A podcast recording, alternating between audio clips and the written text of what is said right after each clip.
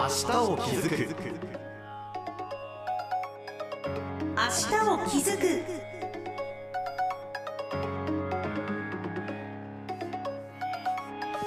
おはようございます。HBC アナウンサー佐藤彩です。明日を気づく。この番組は私たちが暮らす社会や地域の課題に気づく。そして新しい未来を築く。2つの気づくをテーマにお送りしていきます。この番組では毎回さまざまな分野で明日を築く活動をしている企業や団体自治体の方をお迎えしてお話を伺っています。毎月第1週は一般社団法人北海道開発技術センター通称 DEC の取り組みを紹介しています。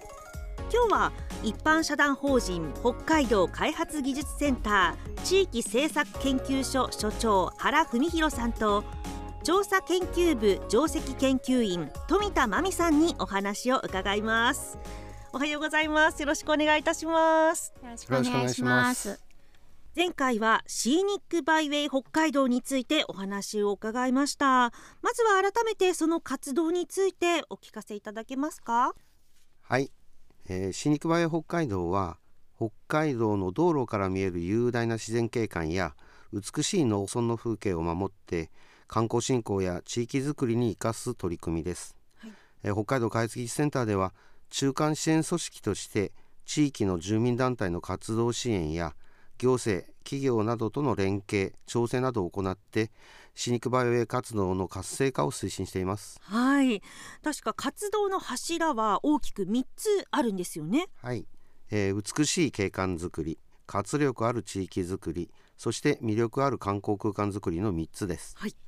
今日はその死肉場や北海道と深く関連するサイクルツーリズムについてお話をします。サイクルツーリズムということは自転車での観光っていうことでしょうか？まあそうですね。大雑把にはそうなります。はい。まあ、一言にただサイクルツーリズムといっても、まあ、自転車にも様々な種類がありますし、ええ。まあ、例えばロードバイクとかマウンテンバイククロスバイク、まあ、最近流行りの電動アシスト付き、まあ、などなどと、まあ、用途とか路面状況環境によって使い分けることができてえーそれぞれ楽しみ方も違ってきます。はい特に近年はですねロードバイクや MTB、まあ、マウンテンバイクなどのスポーツバイクの利用が増えています。ええ。個人の体力ですとか思考と関係してきますが走行環境や受け入れ環境なども安全安心快適に楽しむための重要な要素になります。はい。そしてあのお二人ともサイクリストなんですってね。どんな自転車でどのくらい走ってるんですか？えーっと私はですねちょっと年をいってからですねはい。まああのおよそ10年ぐらい前にあのロードバイクという、まあ、非常にこう軽くて速い自転車を買って、ええ。えーそこからまあちょっとサイクリストに入ってななってしまったんですけど、まあ最初は本当に20キロ走るのも大変だったんですが、まあ、去年はですね1年間トータルで、えー、と走行距離が3000キロを超えるっていうぐらいのですね、すごい、まあちょっと年の割にはですね、まあ、あのその結構走ってる方かなと。で今気づけばですね、ええまあ、全国結構楽しみながら、えーいろんなところで自転車に乗ってます。ええアクティブですね。富田さんはどうですか？私はそこまでではないんですけど、まあ、大学の時に一目惚れしたマウンテンバイクを父に借金して買いまして、で今もまだそれは乗っててこの先もずっと私の愛車になります。あ素敵 でまあ7年ほど前からですねロードバイク乗るようになって、まあ、距離はそれほどないんですけどおかげであの楽しみ方に幅ができて、はい今は全然遊びの時間が足りないという感じです。もう立派なサイクリストというような印象を受けるお二人ですけれどもまあこの素晴らしい北海道自転車で楽しみたいという方多くいらっしゃると思いますいかがでしょうか？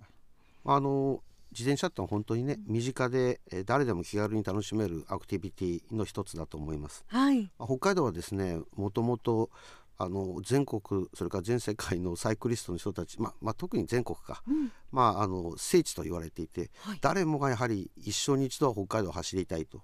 いう方が非常に多くいます。ええええ。まあ、さらに最近はですねあの台湾、まあ、東南アジア、まあ、ヨーロッパからも、まあ、そういうインバウンドの、まあ、サイクリストがあの来るようになってますので、まあ、コロナが終わってこれからますます、まあ、そういった方々が増えてきますので、まあ、そういった方々の動きを見つつ、まあ、我々としても受け入れ体制を整えていきたいというふうなことで取り組んでいます。はい、本当に世界中の方に楽しんでいただきたいですもんね。はい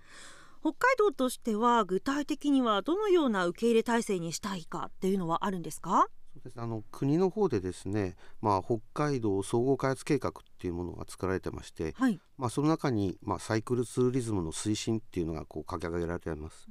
で2019年に、まあ、北海道の観光資源を生かしながらサイクリングを楽しめる環境を高めていくことを目的にしてですね北海道サイクルルート連携協議会が設立されました。はい。現在あの全道に9つのルートがあの登録されています。はい。北海道サイクルルート連携協議会というのはどのような活動されているんでしょうか？えっ、と大きくまず一つ目はですね安全で快適な自転車走行環境を作ると、はい、で2つ目はサイクリストの受け入れ環境を充実する。で3つ目に情報発信ですね。で特にこの、えーと情報発信と受け入れ体制っていう2つはシーニックバイウェイ北海道のルート活動団体の皆さんと私どもデックが深く関わり合いながら取り組んでいます、はい、そうなんですね。サイクリストの受け入れ環境の充実と情報発信の取り組み。こちらもう少し詳しく教えていただけますか？サイクリストの受け入れ環境の充実という点では例えばあの道の駅とかコンビニといったところに自転車を置くためのサイクルラックというものを設置する取り組みがあります。はいラックがあると、まあ、あのサイクリストの人たちが来た時に安心してあの立ち寄り先などで休憩とか食事とかしたいなっていうふうなことにつながってくると思います。はい。シーニックカフェ、先のシーニックなんですけども、シーニックカフェやシーニック情報拠点といったところにもラックが設置されてて、まあ、シーニック全体のですね、ルートの活動として実施しているところも多くあるところです。えー、私も以前しまなみ海道をロードバイクで渡ったことがあってあのロードバイクって立てかけるスタンドついてないんですもんね。それでちゃんと置く場所があると安心できるなっていう気持ちになりました、ね、本当にね置く場所があったら休憩するのも本当に助かりますよね。本当そうですね、うん、私もサイクリング中に見かけると本当ちょっとした感じでこう休憩しようかなって思えるので、はい、まあ、本当ありがたいなと思います。はい、その他にもですねあのタイヤのパンクとか、まあ、パイクした時とか車体の故障とかサイクリング中にね万が一のトライブルの際にサポートするというサイクリスト応援カーという取り組みもあります。道路とか河川やパトロールカーにですね自転車用の工具とか空気入れを搭載して無料で貸し出しサポートするというものなんです。ありがたいですね。こちらの使う時はどのように利用することができるんでしょうか？はい、えーと、トラブルがあった時に応援歌に向かって手を振るとか、はい、合図をすると工具を貸してくれるんですよね。うん、修理は自分で行っていただくことになりまして、まあ、対応はあの応援カーが巡回中の時だけというような形になってます。はい、まあ、こういう取り組み広がっていきますとサイクリストにとって心強いですよね。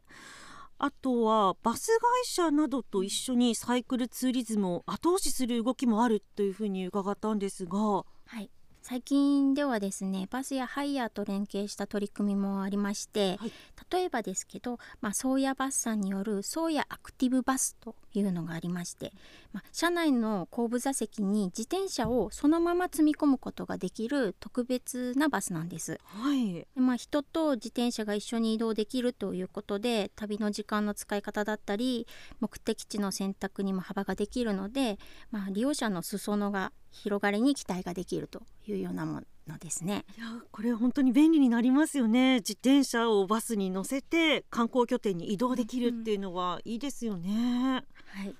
で地元ではですねレンタサイクルも充実してきていて、まあ、利用者も年々増えていると聞いてます。はい、で例えばその1日2便で定時定運行というようなバスもされているのであの、まあ、観光客だけじゃなく地元の方にも気軽に利用してもらえるようなバスとしてより身近な移動手段となることを目指されていると聞いてます。えーバスに自転車を積み込めるっていうなんかヨーロッパみたいな感じのイメージになりますね、うん、そして情報発信という点ではいかがでしょうか？はい、えーと、サイクリクスの皆さんとですね、まあ、情報の受発信、まあ、そういったことをするためのコミュニケーションウェブサイトサイクルート北海道があります。はい、どんな内容なんですか、えー、先ほど言いましたあの北海道の中の9つのモデルルートの地図や高低差、えーとその日のですね周辺の天気情報ビューポイントや休憩施設などのスポット情報をですねモデルルートごとに提供してサイクリストからの口コミや評価も投稿いただけるようになってます。えっと、管理運営はですね、まあ、北海道開発技術センター DEC と共同で取り組んでいる一般社団法人のシーニックバイオエッシェンセンターが行っています、はい、このサイトでもですね先月放送しましたシーニックバイオ北海道の地元活動団体協議会、まあ、そういったところと連携し情報収集等を行っていますでこれからの季節ですねサイクリングが楽しみと思っている方はぜひですねサイクルート北海道のサイトにアクセスをしていただいてですねさまざまな情報を入手してサイクルツーリズムを満喫していただきたいというふうに思っています。明日を気づく今日は北海道開発技術センター通称 DEC の取り組みの中からサイクルツーリズムについて伺っています。富田さん秋にはサイクリングイベントも予定されているそうですね。はい。自転車で日本のてっぺんを目指すてっぺんライド2023というのがですね9月21日から23日に開催予定されてます。はい旭川を出発して3日間連続で約315キロをですね12の市町村通りながら稚内の宗谷岬日本のてっぺんを目指すイベントです。大雪山連峰が見える道、まあ、どこまでもまっすぐな道川と並行して走る道とか、まあ、道と風景を楽しみながら地域の人と触れ合い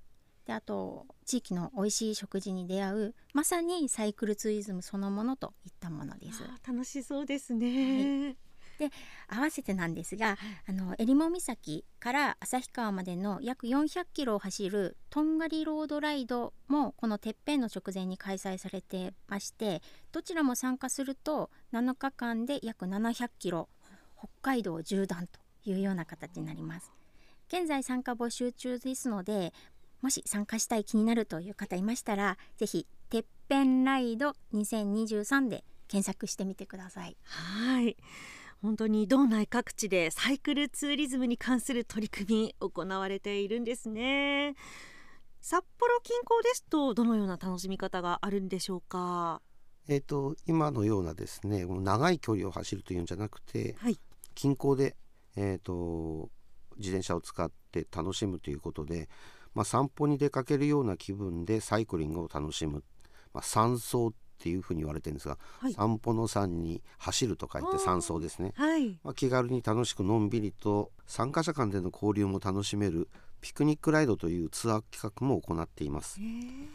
で札幌初のですねコミュニティサイクルポロクルとか、うん、あと自転車タクシーであるベロタクシー、あとバスや地下鉄での輪行、まあ、そういった移動を組み合わせながらあんまり無理なく札幌近郊を周遊するバラエティに富んだツアーもあります。えー、私ポロクル愛用してます通勤とかでも使ったりちょっとしたところに行くのに便利ですよね。まあ、本当に都市型のサイクルツーリズムというものもあるんですね。さまざまなサイクルツーリズムの取り組みを伺ってきましたが最後に9月に北海道で開催される大きなイベントがあるということなんですがそれについて教えてください。はい、えー、9月のですね11日月曜日から14日までの4日間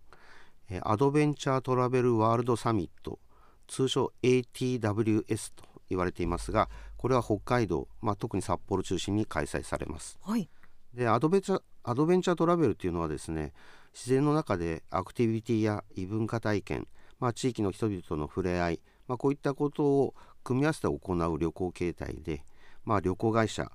あメディアの方アウトドアメーカー観光関係者ガイドなど、まあ、こういったことをなりわいにしている関係者の方々が世界中から集まるあのがこのアドベンチャートラベルワールドサミットです。はいでその中でですね、まあ、実際に北海道のアドベンチャートラベルを参加者に体験してもらう日があります。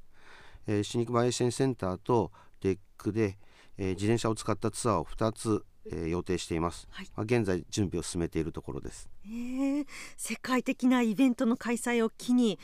北海道のサイクルツーリズムが広く世界へ知られていくというねそんなきっかけにもなりそうですよね。そうですね、えっとデックではですね、まあ、今後も北海道の魅力的な観光資源や、まあ、道路